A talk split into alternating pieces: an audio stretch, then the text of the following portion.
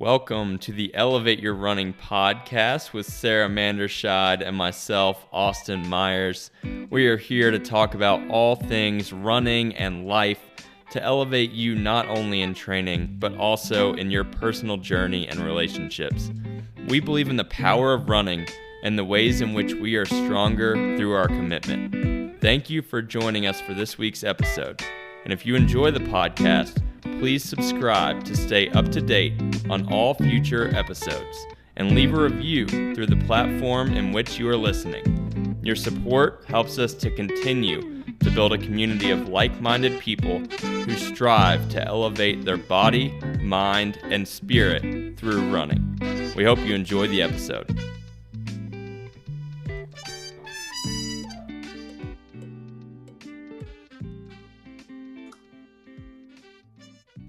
Hello and welcome to episode 19. It feels so fun to say episode 19. We're going to talk all about why you need to start training today and what that looks like. Um, my name is Sarah Manderscheid. I am your co host with Austin Myers, and uh, we're just really excited to share all things about training today. Austin, how are you doing? Sarah, I'm feeling strong. It's race week um, and I, you know, let's just transition into the elevated moments right now. I say I'm feeling strong because today, as we're in the second week of taper now, I'm finally feeling strong. I feel like I was working through, I was working through a lot of fatigue that first week of taper, which I think is an extremely normal response. Um, but today on my run, um, doing some some marathon pace, short intervals, um, I finally felt good and you know i'm sure uh, that'll continue to be a process that takes place throughout this week but um, i'm feeling pretty good and i'm really excited for race day here at the end of this week yay i love that so much we had a race strategy call yesterday and we talked about how heavy your legs have been feeling just how tired you've been and i think you know, as a coach, I feel like that's a good sign. It's like the taper is working, right? As long as we can yeah. get you feeling, you know, 100% by Sunday, by race day, I'm aligned with that. And it's really good to hear that um, on this Tuesday, you're feeling great um, leading into the race, which is about five days away. Yep. Yeah, we're feeling good. And the race strategy call may may have played into that a little bit, just the mental side of it. Um, getting to talk with you about our strategy, about our approach, the process goals, the outcome goals um, and then you know reading over those those notes that you took before um, before my run this morning that all definitely played into it got me pretty energized um, and that's an experience that i did not have my first race um, i think I, I mentioned this on the podcast a few episodes like I went to that first marathon as so many of us do. And honestly, I think it's a great thing to do is just go in and you you see what you can do and you don't think too much about it but um, to for us to be able to have that discussion yesterday to be able to frame the strategy in such a specific way um, it's something that i'm really excited about because i feel like it's going to help produce a great result. I do too. It was a great conversation and you know we established your a b c and gratitude goals um, for race day. And I think that was really fun too, because your A goal um, feels like it's going to be, it's really exciting, right? But it's also a little nervous or, you know, it's a little, it's a little bit out there, totally in your yeah. wheelhouse. That's why it's an A goal. Um, but we also talked through why that time is achievable, right? We talked about all the pros that are in the pro column um, things that are different that are working in your favor since your last training cycle, right? You are using a coach, you have another marathon, or you have a marathon under your belt. You know that you can run 26.2 miles. This course is an awesome course to achieve your A goal. You have some amazing race shoes. Um, I know the talent is there. We've highlighted some really great workouts and long runs that have demonstrated that. Um, and you also run pretty well in humidity, which is a great thing um, if it's humid on Sunday. Yeah. And, you know, something that we've mentioned a lot in our discussions together is that none of this would have been you know possible as far as setting such an audacious a goal if the consistent work hasn't been done really dating back to um, last july or august when i began my training for my first marathon. Um, and we'll get more into that as the episode goes on. But before we do sarah i'd like to hear your elevated moment and then we will get into our topic of the day. Absolutely. Yeah i think my or I know my elevated moment for the week is just um, an, an incredible inbound um, of prospective athletes reaching out to work with us for fall racing, which has been absolutely incredible.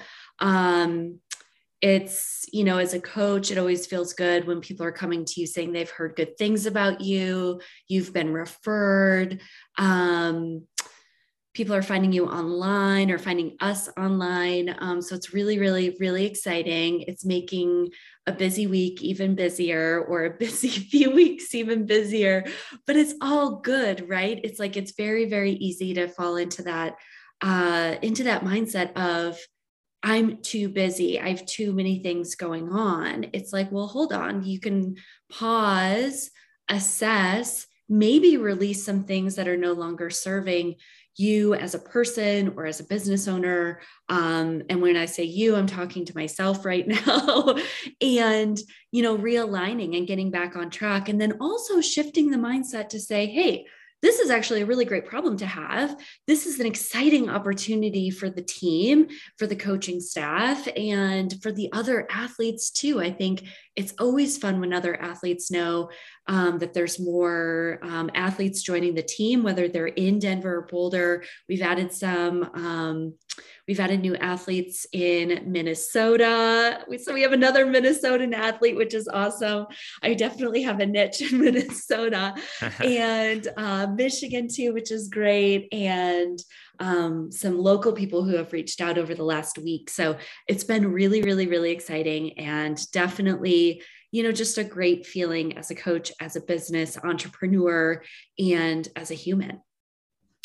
Yeah, and Sarah, when I when I listen to your elevated moment, and I I have these discussions with you on the business side of things um, about you know how to continue to grow and scale and um, reach athletes that we want to help achieve big goals. And that was really the origin of this podcast. We want to put out quality information.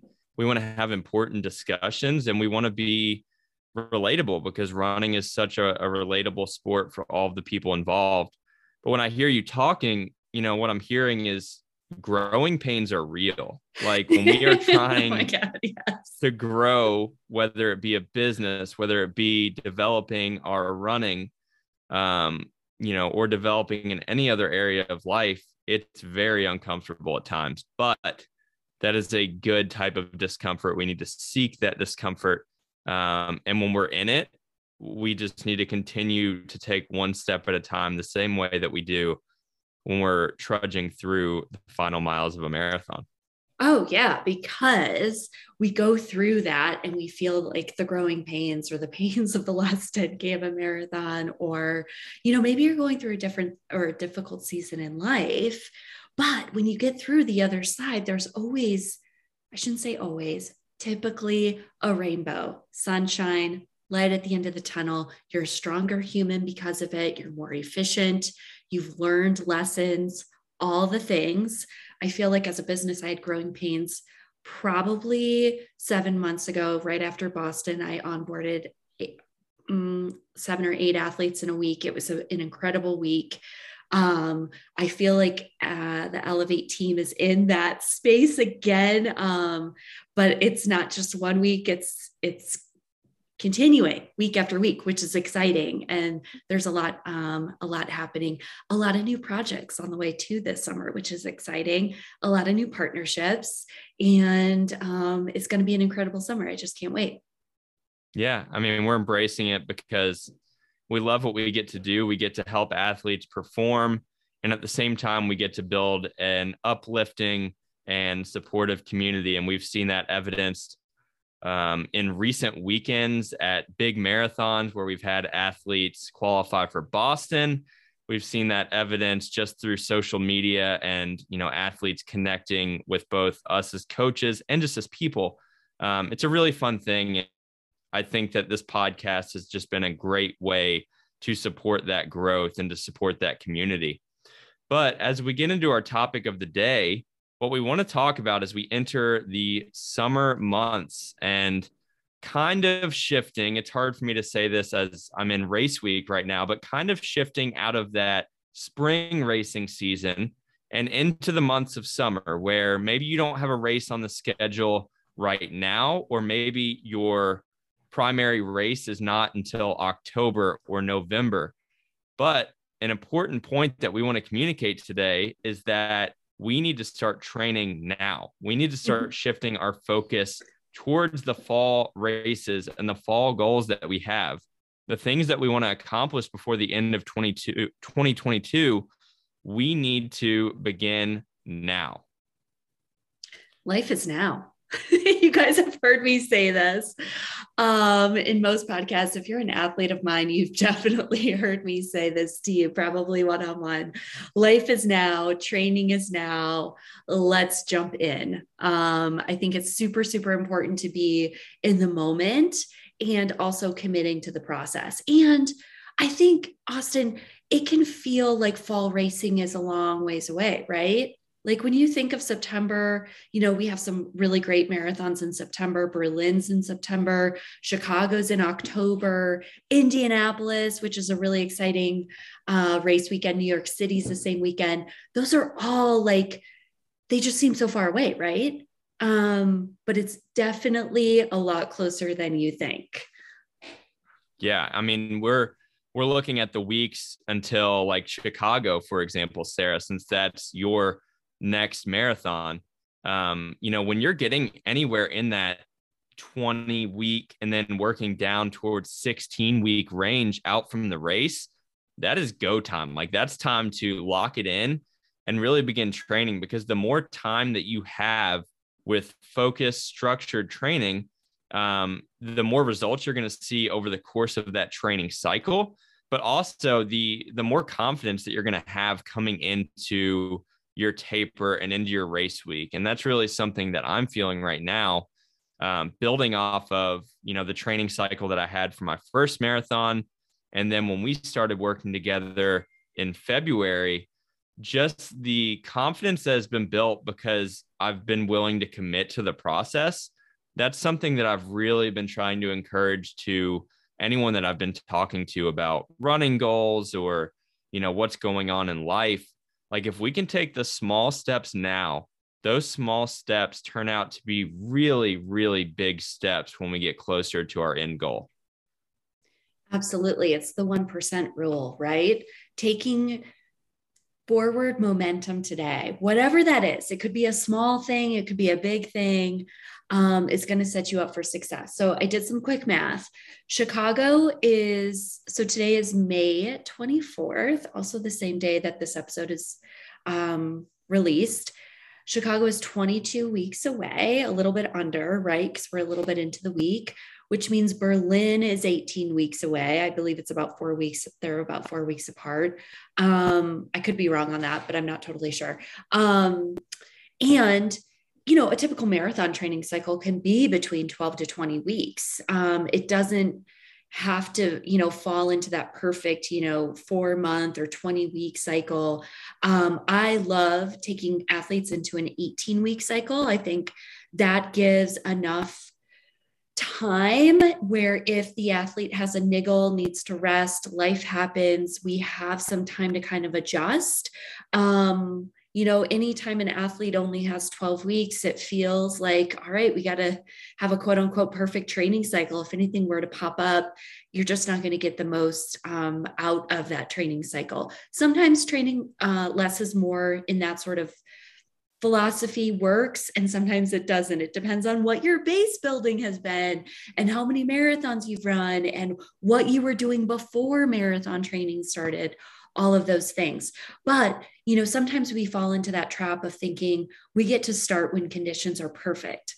You know, progress is achieved definitely in imperfect conditions. And this is a great reminder for me too. Like a lot of times with elevate projects. I don't want to put it out there until it's perfect. You know, I get to lean on getting it out there when it's 80% ready to go versus 100% ready to go. Um, and it's still going to make a big impact. So, starting today is so powerful. Life is now. Why not hit the reset button and just start fresh today? Yeah, I you know, I think so many of us get hung up on the fact that we aren't ready to commit to something that seems so big. Um, because when we set these goals 16 or more weeks out, um, you know, we understand that we have time, but we also understand that a lot of things can happen over the course of four months. But we have to be willing to just begin and whatever yeah. that looks like. And that's going to be dependent on where you're at in your athletic journey. Are you training for your first marathon or your fifth marathon? And depending on that, or depending on the way your training's gone over the past six to 12 months, that's going to determine what it looks like for you to start. So if you're training for your first marathon and you've got anywhere from 16 to 20 weeks until that race, maybe starting for you simply looks like getting out the door and ingraining that as a habit within your lifestyle mm-hmm. and getting a few miles on your feet, you know, five to six, four to six days a week that could be what starting looks like for you. If you're someone who is training for another marathon because you've already run numerous marathons, or you're training for a big PR and that's your goal, maybe starting for you looks like picking up um, at a base amount of mileage. And we're going to talk a little bit about base building and what a base is for us as runners.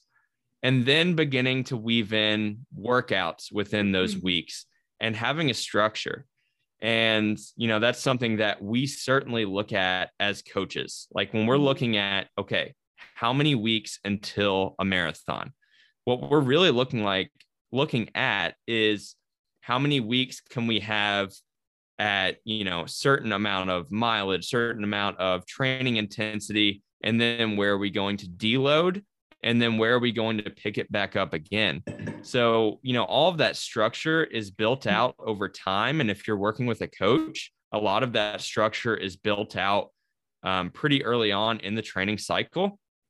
But when we're willing to start that at least gets our feet moving forward and then the adaptations occur as you continue to be consistent Absolutely. Consistency is key, right? It's probably the number one quote unquote rule of training.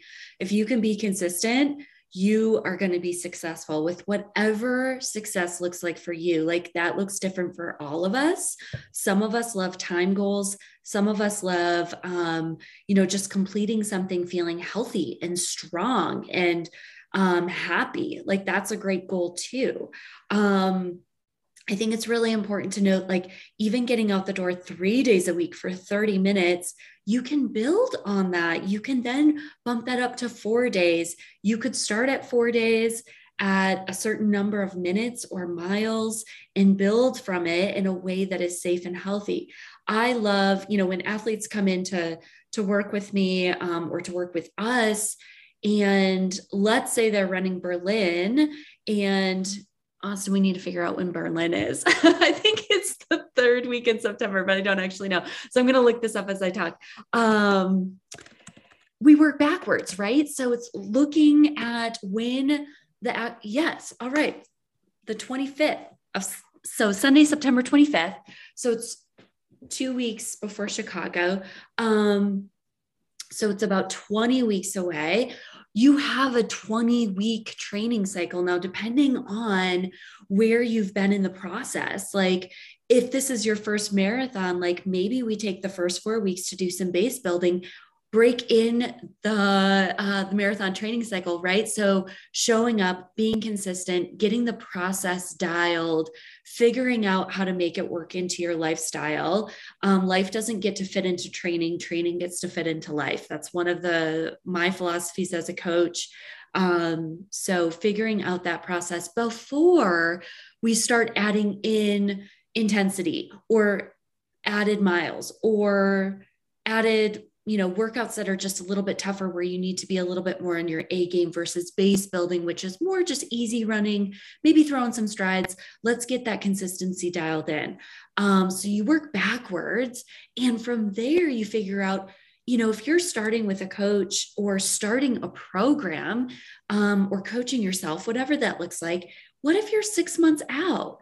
Okay well then you get two to two and a half months of possibly doing some base work before getting into the marathon training cycle. So don't think that when you start working with a coach or you start training or you start running consistently, that you need to start the training for that specific race. I think a lot of beautiful things can be created during that base building phase. It's kind of the foundation phase, right? And don't we all need great foundations for everything in life, whether that's training our relationships, our business. If you don't have a good foundation, um, you're going to crumble at some point. Um, but if you have a really solid foundation built, your chances of success um, are a lot higher. Yeah, and I, I, really love the metaphor of of building a foundation and then building a mansion on top of that foundation. Um, and that's done over a very you know extended period of time. And i think you did a really good job of establishing that framework. But when we're building this foundation really what we're doing what we're doing is we're establishing balance within our training and within our life. We are setting and this is what i would recommend to people who are considering a goal in the future set three to five processed goals. What are things that you need to do on a consistent basis that will allow you to make running a part of your lifestyle?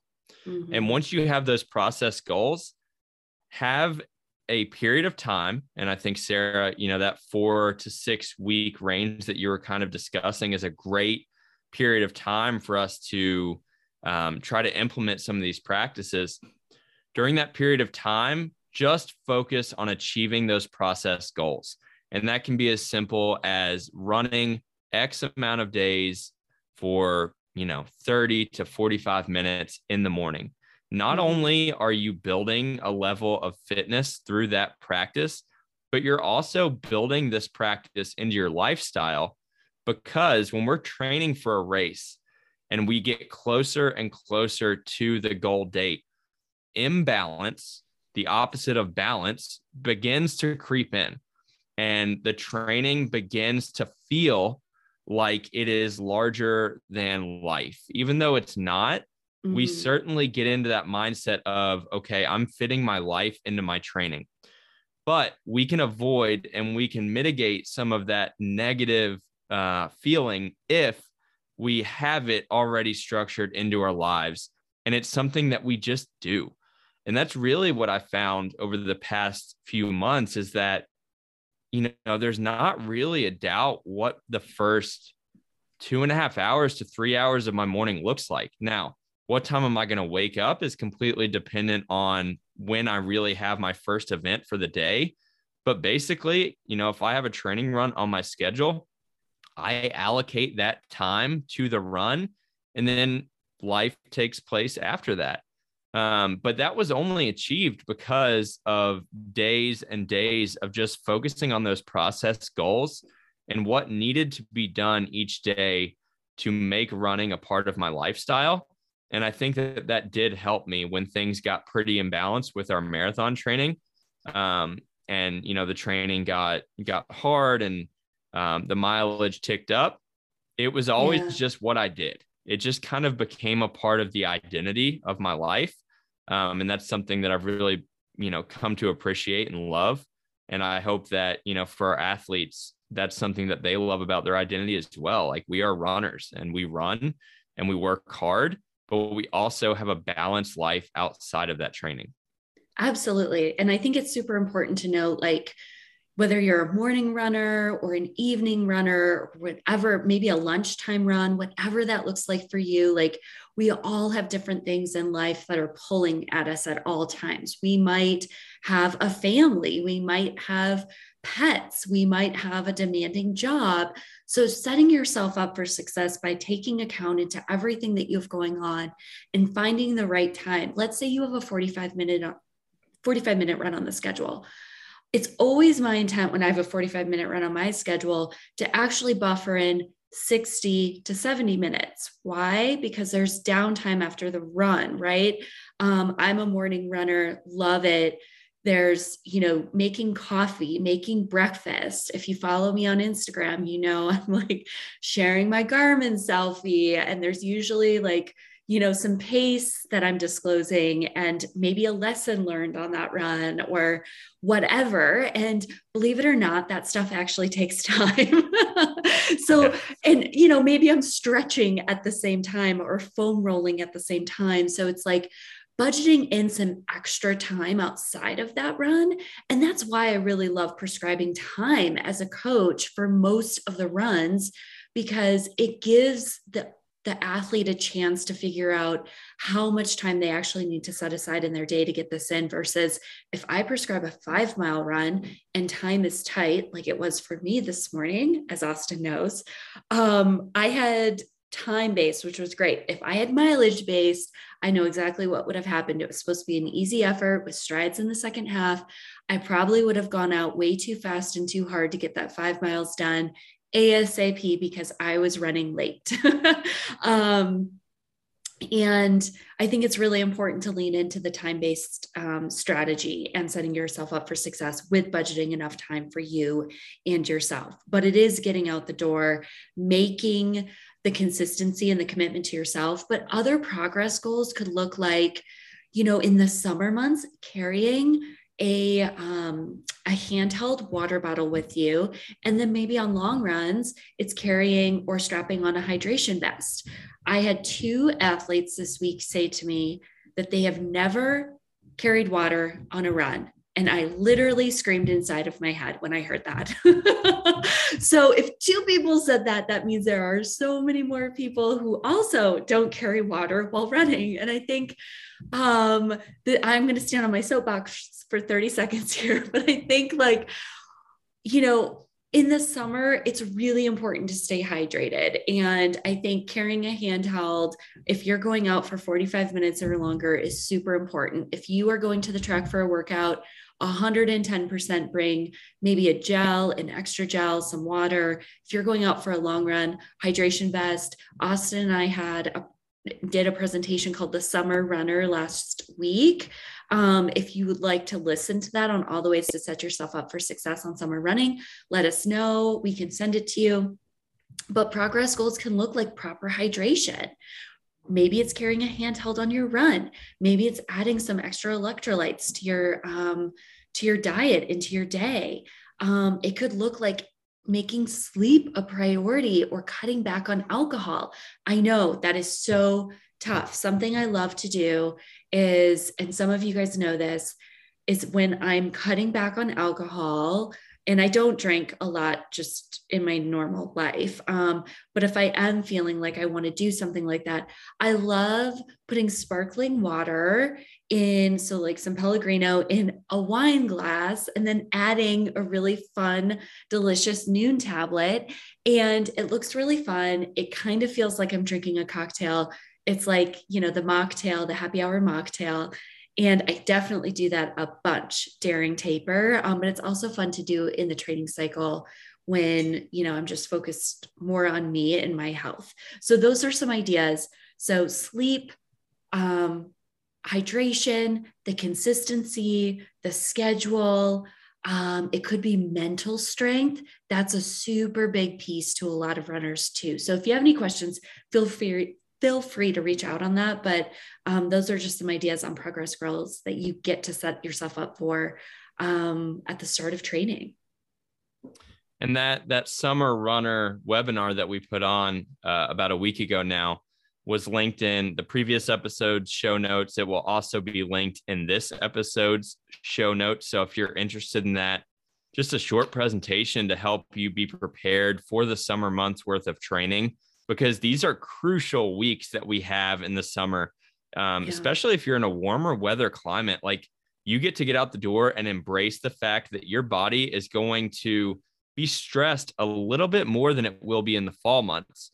But guess what? That is a great thing because if you are racing in the fall months, the fact that you put your body through certain levels of stress with heat and humidity in um, some of your base building phases, that allows you to show up stronger and more resilient on race day. It's a similar situation if you train at altitude, like Sarah, you are in Colorado, where I was for the first three quarters of this training cycle. Um, yeah. You know, when we come down to basically sea level, a couple thousand feet um, for our race, our body is no longer stressed in the same way that it was in most of our training. And that is a great thing and something that we can embrace during these summer months. So if you are not at altitude, like I am no longer at, we can embrace humidity, we can embrace heat training and mm-hmm. use that to our advantage when we get into the fall months.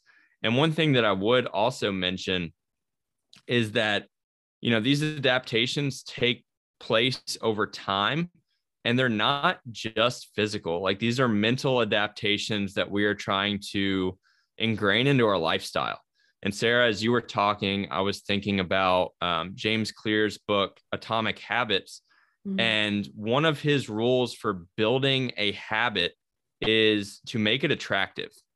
And that's kind of what you were talking about with your Nuun tablet and your sparkling water. Like you're appealing to your senses and you're appealing to something that you enjoy but yeah. you're also getting something out of it you're getting electrolytes you are potentially you know um, just kind of relaxing in that moment and sipping on your your Nuun sparkling water we can make these things attractive when people see yeah. that we're training for a marathon i think the the gut reaction for many people especially outside of the running space is like oh my gosh how do you do that? Why do you do that to yourself? But really, the majority of the time that we're getting out the door to train, we want to be set up for success to the point that it's really not that hard. And when we have a workout that gets hard, we mm-hmm. want to be set up for success to the point that we're in a great position. We have the leverage over that workout to where we can perform and push through those hard moments. But we don't want to come into these workouts underslept, undernourished, underhydrated. Um, we want to stack as many things as we can in our favor. And when we're able to do that, not only do we associate more positive emotions with the practice of getting up and getting our run done, getting our training done, but we also then allow our bodies to adapt over time with the consistency that we're putting in. And when we're able to do that over the period of weeks and months, we can see really amazing results when we reach our end goal. Absolutely. It's all about setting like some micro goals, right? Like small, small goals as we work towards racing a marathon or running a marathon, completing a marathon, whatever that looks like for you. Um, it's super important to just stay in the mile that you're in, right? And take it workout by workout, day by day, week by week. I think, yeah, it can get super overwhelming to think, oh my gosh, I'm running 26.2 plus, depending on how you run the tangents on race day if you've never done it before. Um, but when you take it into smaller chunks and kind of break it down and put yourself in, like, okay, this is my goal for this week, or these are my progress goals for this week. Um, and you also get to make it fun. So something else I love to do outside of just, you know, bougie, like Nuun fun at happy hour is like, you know, I'll, um, I'll definitely in the summer for sure tell myself, okay, if you can get through this hard workout and like nail it, um, or a long run, like, you know, permission to go out for like iced coffee and pick up iced coffee versus making coffee at home because for me, that fills my cup. I love coffee. There's something very relaxing about buying coffee at a coffee shop. I don't know why, but that just appeals to me. So, like, find what that is for you and make it fun. And, like, maybe it's getting a really fun handheld or a hydration vest. Like, um, Lululemon came out with an awesome hydration vest. Um, I actually have one that I get to test and sample out. So I'll be talking about that a little bit more here in the next few weeks when it's warm enough to actually um, run with the hydration vest. And if you're in Colorado, you know exactly what I'm talking about. Um, we had snow last week and it's still really cold and raining and all the things. But um, but you know find the things that fill your cup that make it fun. Maybe it is having an actual like drink after a hard workout or after a, a long run. Um, whatever that is for you make it fun. You get to work hard. You get to have big goals. You get to dream big and you also get to have fun in the process. And you know something that i like to apply especially in my headspace during some of these training runs um, and recently, I've really thought about this in adapting to the heat and humidity is that when you're starting to feel uncomfortable and you're starting to sweat pretty heavily because of the conditions that you're in, or maybe you're pushing through hard intervals of a workout, understand that that work is paying off and it yeah. will, like hard work works. So you know sit in that moment because for the the great majority of us and this is really the way that it should be because of the importance of having balance with life outside of running and the ability to recover running takes up a very small fraction of our daily and weekly lives. But in the moment when it's uncomfortable and you know the discomfort settling into both your body and your mind it can become magnified and it can feel like you are never going to get through this run. But if you just mm-hmm. tell yourself, number one, you will get through the run. But number two, the work that you're doing today will pay off moving forward. That really helps me to get through some of those um, harder, more, you know, challenging days. Absolutely. I have a really fun story, or I think it's fun. Um, I was in Michigan a few weeks ago and um, raced a 5K. It was a lot of fun. The weather was great on race morning. Um, it was like mid 40s, just great. Um, and I was in Michigan for almost a full week. And by the end of the week, um, or the end of my time there, it the, the weather changed drastically. It was about, you know, the lows were in the, like the low 70s. It was humid AF. Like coming from Colorado, I was like, yikes, I can't believe I lived here for so long. Um, but, anyways, I was really excited before going to Michigan. I had a Wednesday workout. I was leaving to come back to Boulder late Wednesday. So I knew I got to do this workout at lower elevation. I was so excited. Well, until I woke up on Wednesday morning and it was about 74 degrees, 80% humidity. And I was like, why I don't want to do this.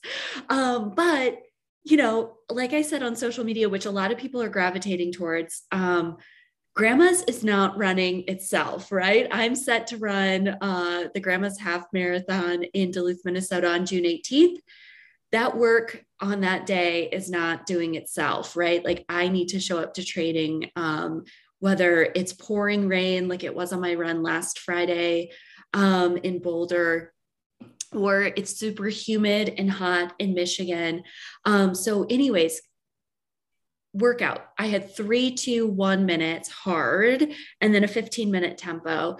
And I just broke it up into micro segments. I thought you can't look at this whole workout.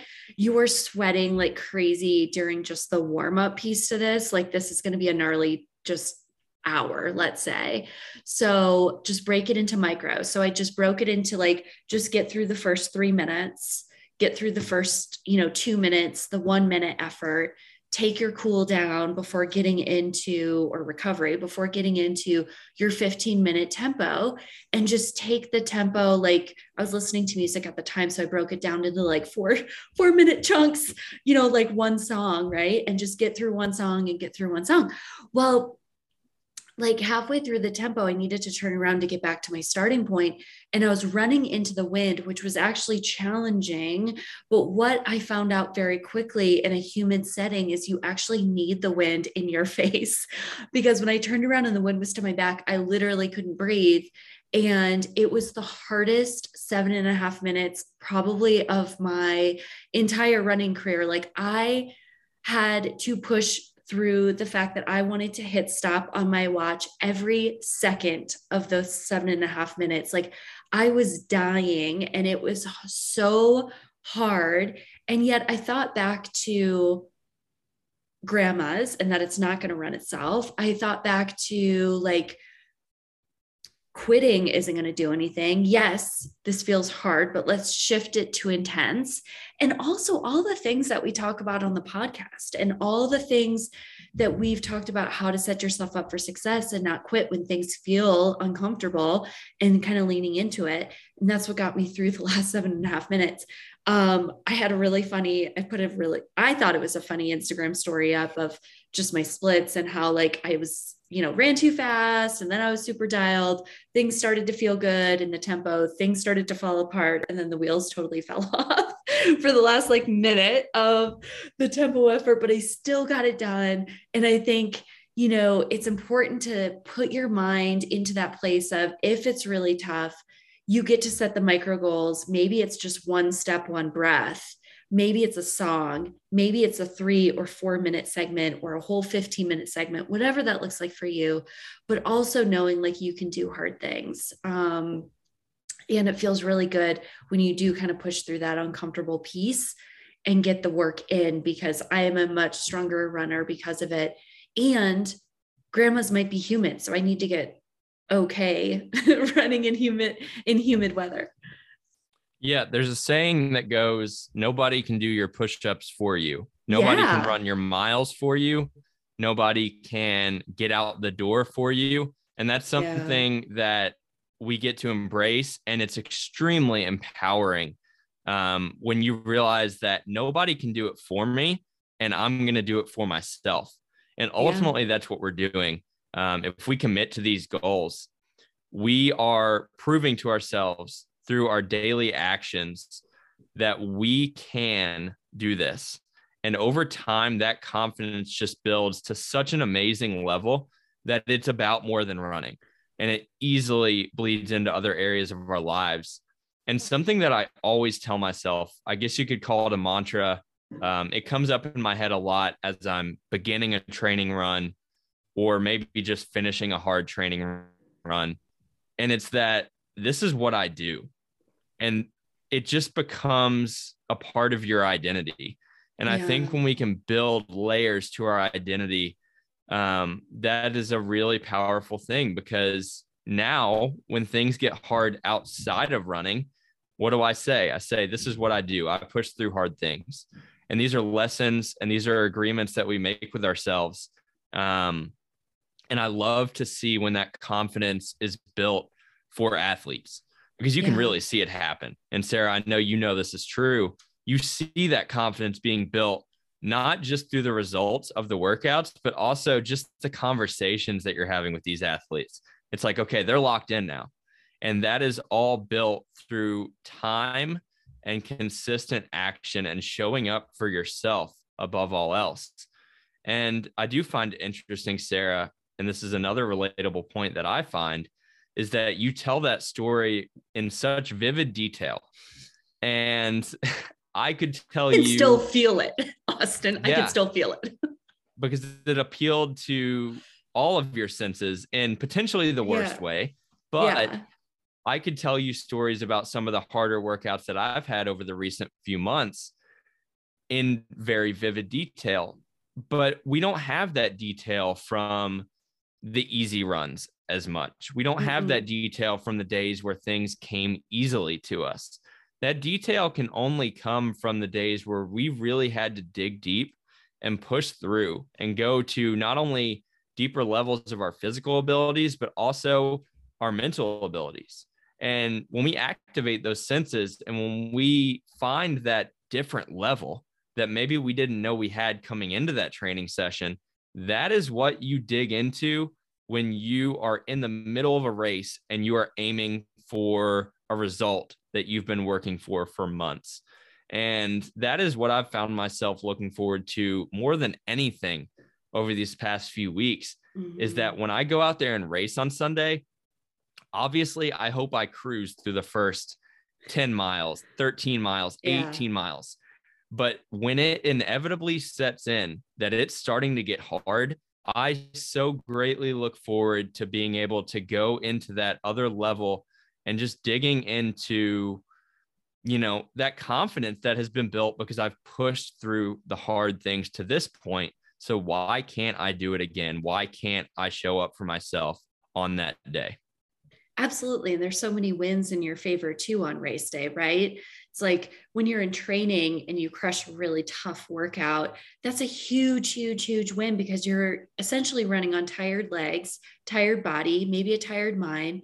When you're heading into a race, you should feel fresh. You should feel ready. You should feel excited. If you don't feel that way, there's something going on in your training that needs to get looked at at a deeper level to figure out why you're feeling that way and maybe pull the reins back or adjust or pivot something.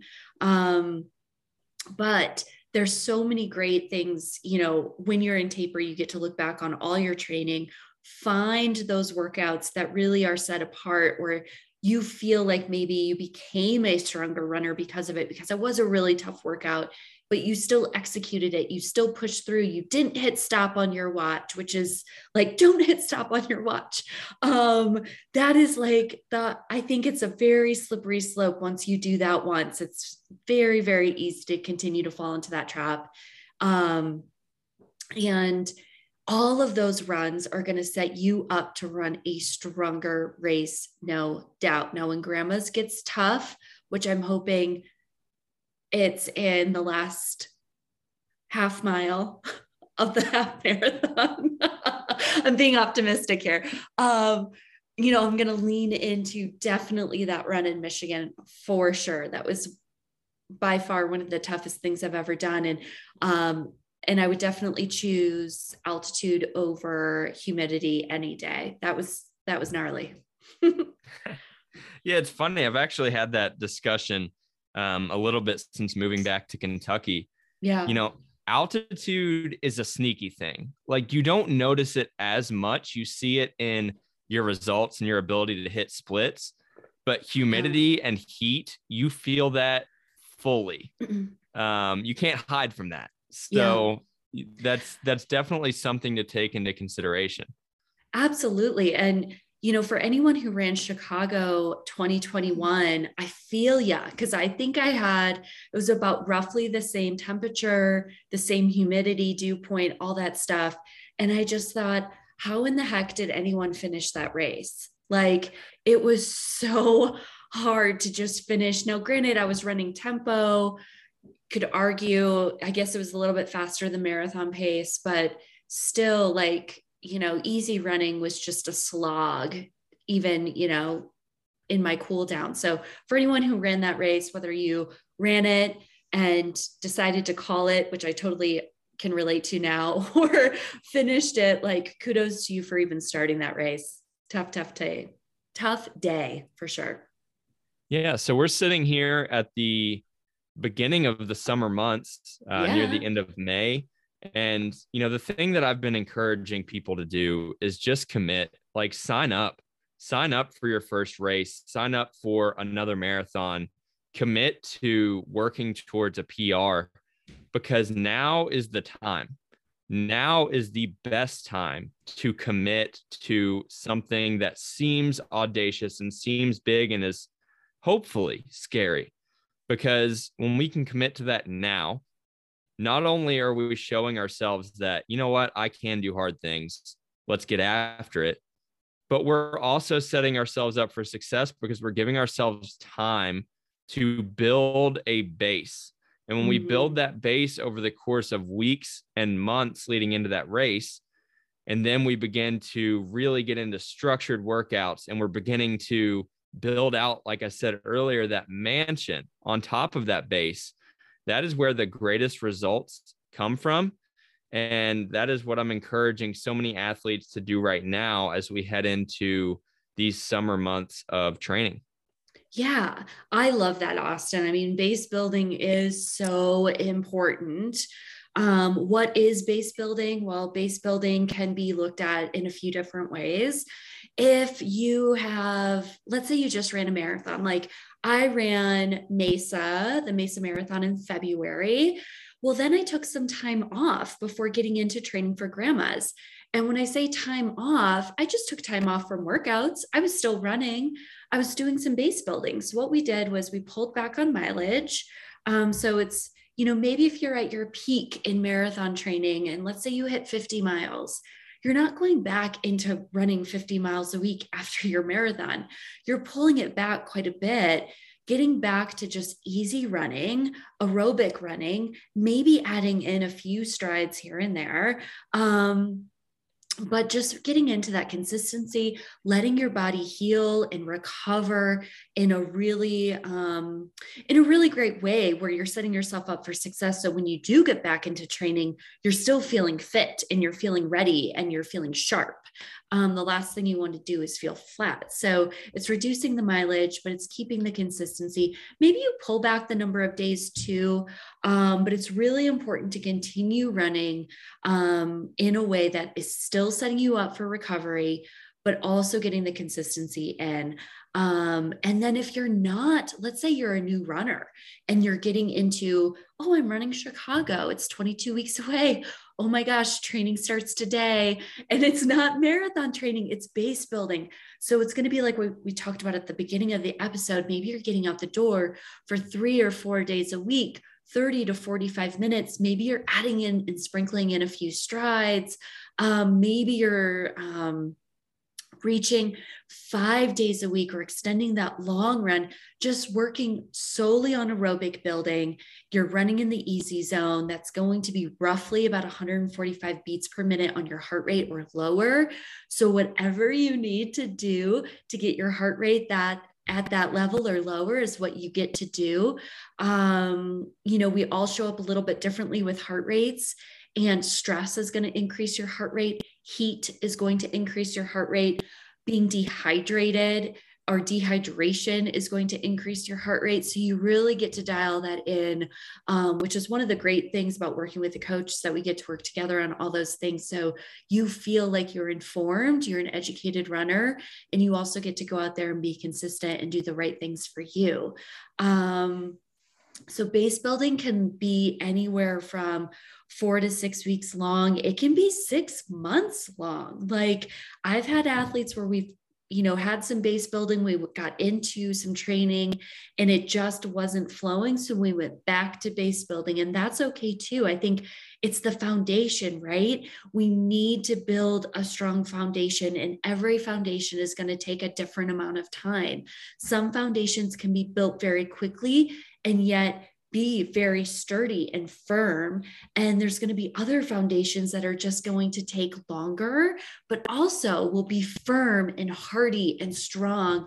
And it doesn't make either foundation different or worth different um, or the worth being different they are the same it might just be that it takes one a little bit longer than the other so it's very very important to get into that base building find your consistency, find your groove, get your aerobic base down.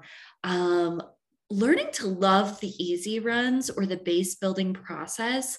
I think that's crucial um, because in our training, we do a lot of easy running or a lot of just, yeah, base building, right? Easy running, recovery running. And you need, athletes need to love that process because there's so much of it if you're not loving the easy runs where you get to just slow your roll, turn your mind off, maybe it's dialing into your form or your breathing, but also it can be for me, it's turning my mind off on all the things I have going on and leaning into the creative side of, you know, sometimes I'm thinking about like the songs or people in my life or like the beautiful running views I have.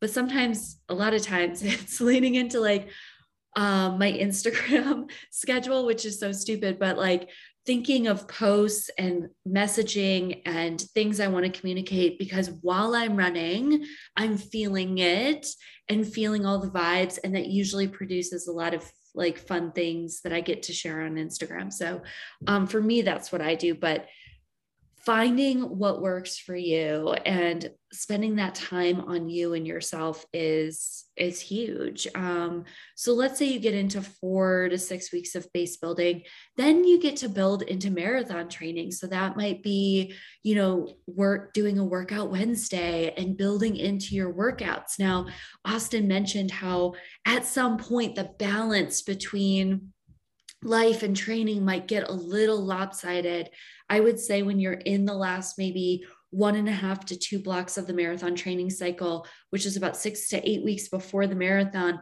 it's going to feel a little lopsided. Your workouts are going to be long. Um, that's just how it is. But only, you know, knowing that it's only going to be for a few weeks at a time, I think is the light at the end of the tunnel there.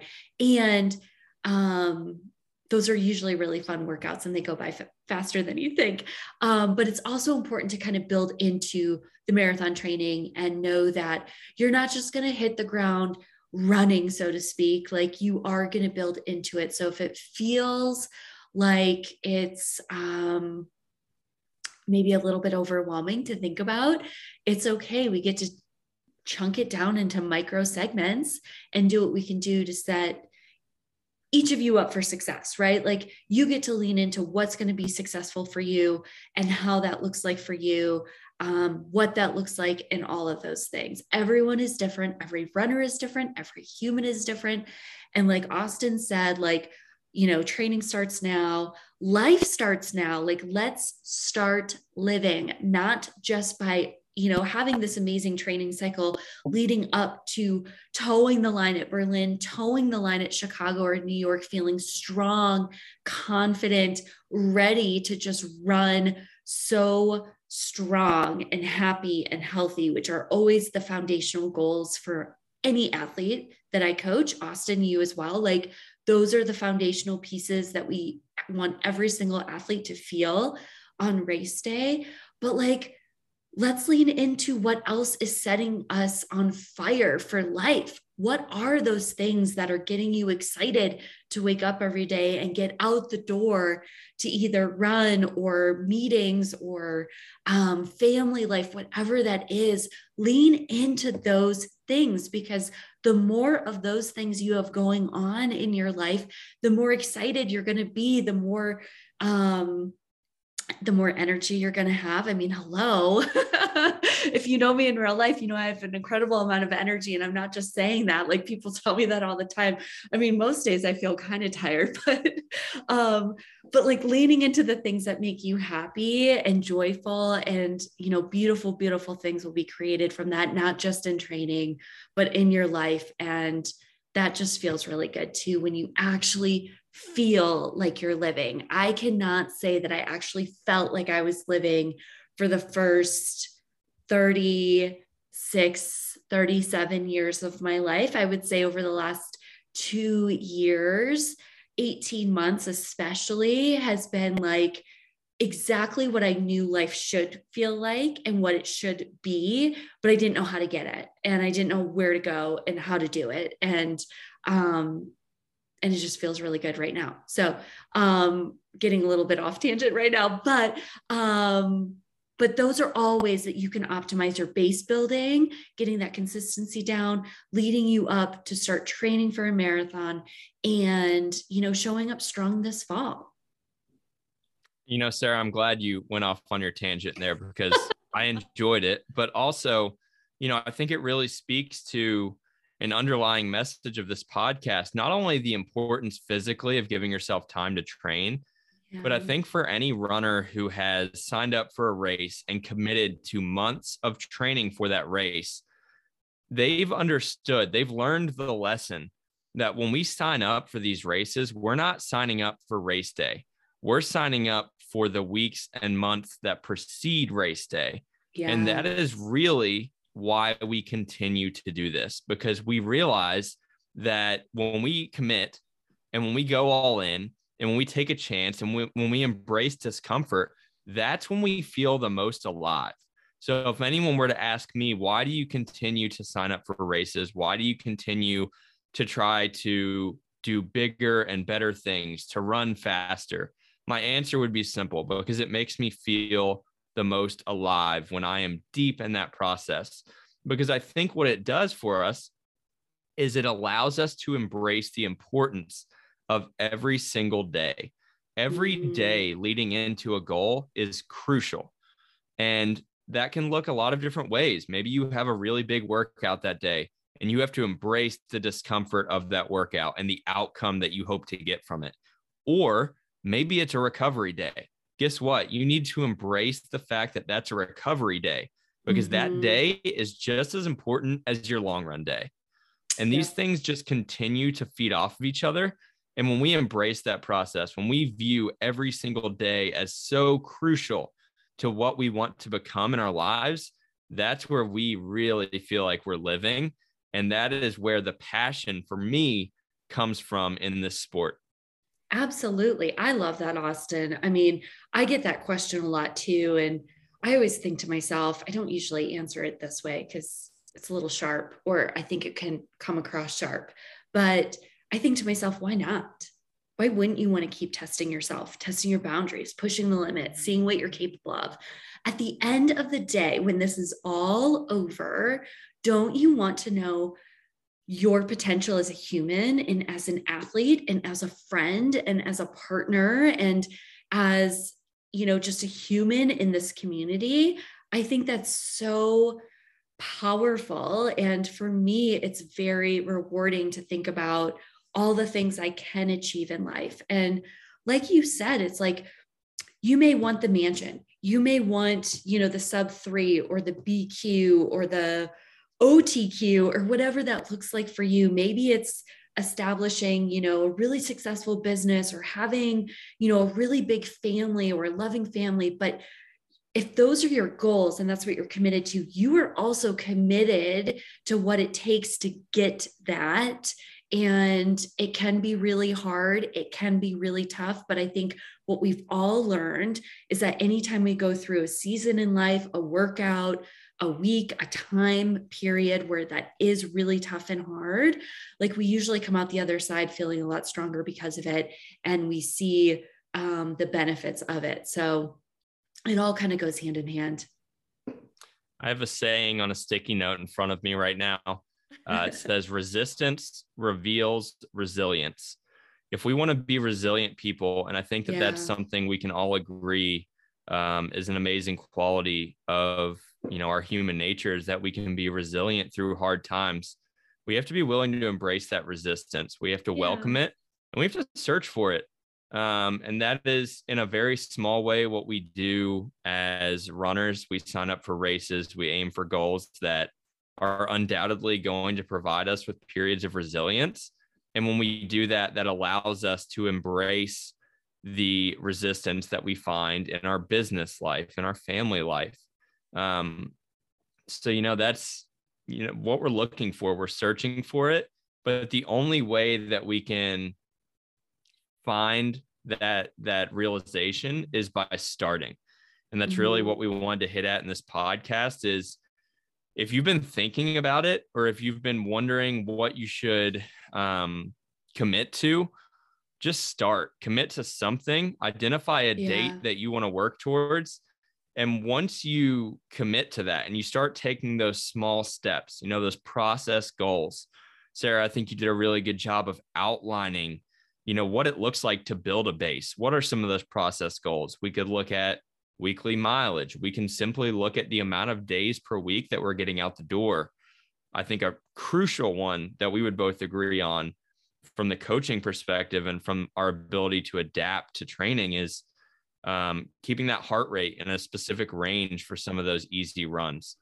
But when we commit to those process goals, you will find a lot of discovery and clarity through those moments and through that commitment that you're you're taking and you know i think it's funny that when we talk about those easy runs and the base building and really coming to love that um, sarah you and i have had this discussion that you know i'll take 60 easy on a monday any day of the week Same. like we love those monday morning or even if you're an afternoon or an eve- evening runner those monday 60 minute easy runs because that's just where we mm-hmm. find our flow And that really Yeah. sets the tone for the rest of the week. And that's what I want, you know, athletes to do is I want them to set the tone every single day for all that follows in their lives.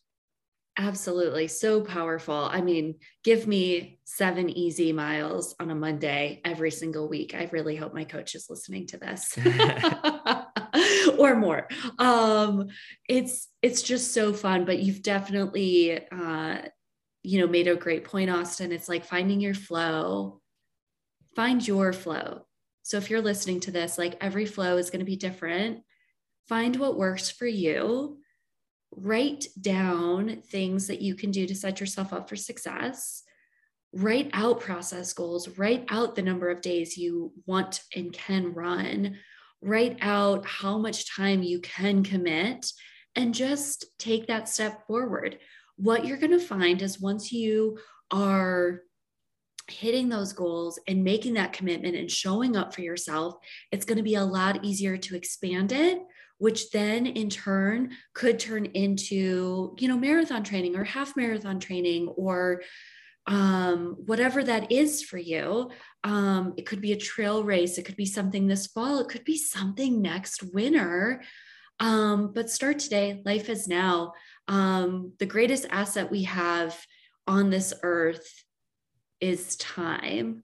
I would say relationships are probably follow that but time is our greatest asset we either use it in the best way that we can or we lose it. And the older we get, I think we can all align with this, the faster it feels like time goes by. And um, and let's use it to the best that we can use it to really find our true potential and um, live a great life. Yeah. Well, this has been fun. I, I think that we, you know, potentially went deeper than we were planning to on this topic, especially in the mental side of things. but, you know, we could go back 19 episodes and say that when we started this podcast, that, was our goal. Yeah. We wanted to have discussions that were bigger than running, bigger than the physiological benefits of training. Um, yeah. And I think that's what we had here today. So I hope that our audience enjoyed it. Um, I hope that you have gained some perspective on on what this is that we do as runners um, and really come to appreciate how much it enhances our lives. So if you did enjoy this episode we would appreciate it if you um, subscribe and leave a review through whatever platform you're listening to the podcast. And you can also connect with us on social media. You can find me on instagram at austin myers 12 and sarah yeah, you can find us on Instagram and Twitter at Elevate Your Running. And you can find my personal page on Instagram and Twitter at Sayrah, S A Y R A H Runs Happy. Thank you, everyone, for listening to this episode. I hope you loved it and uh, have a great week.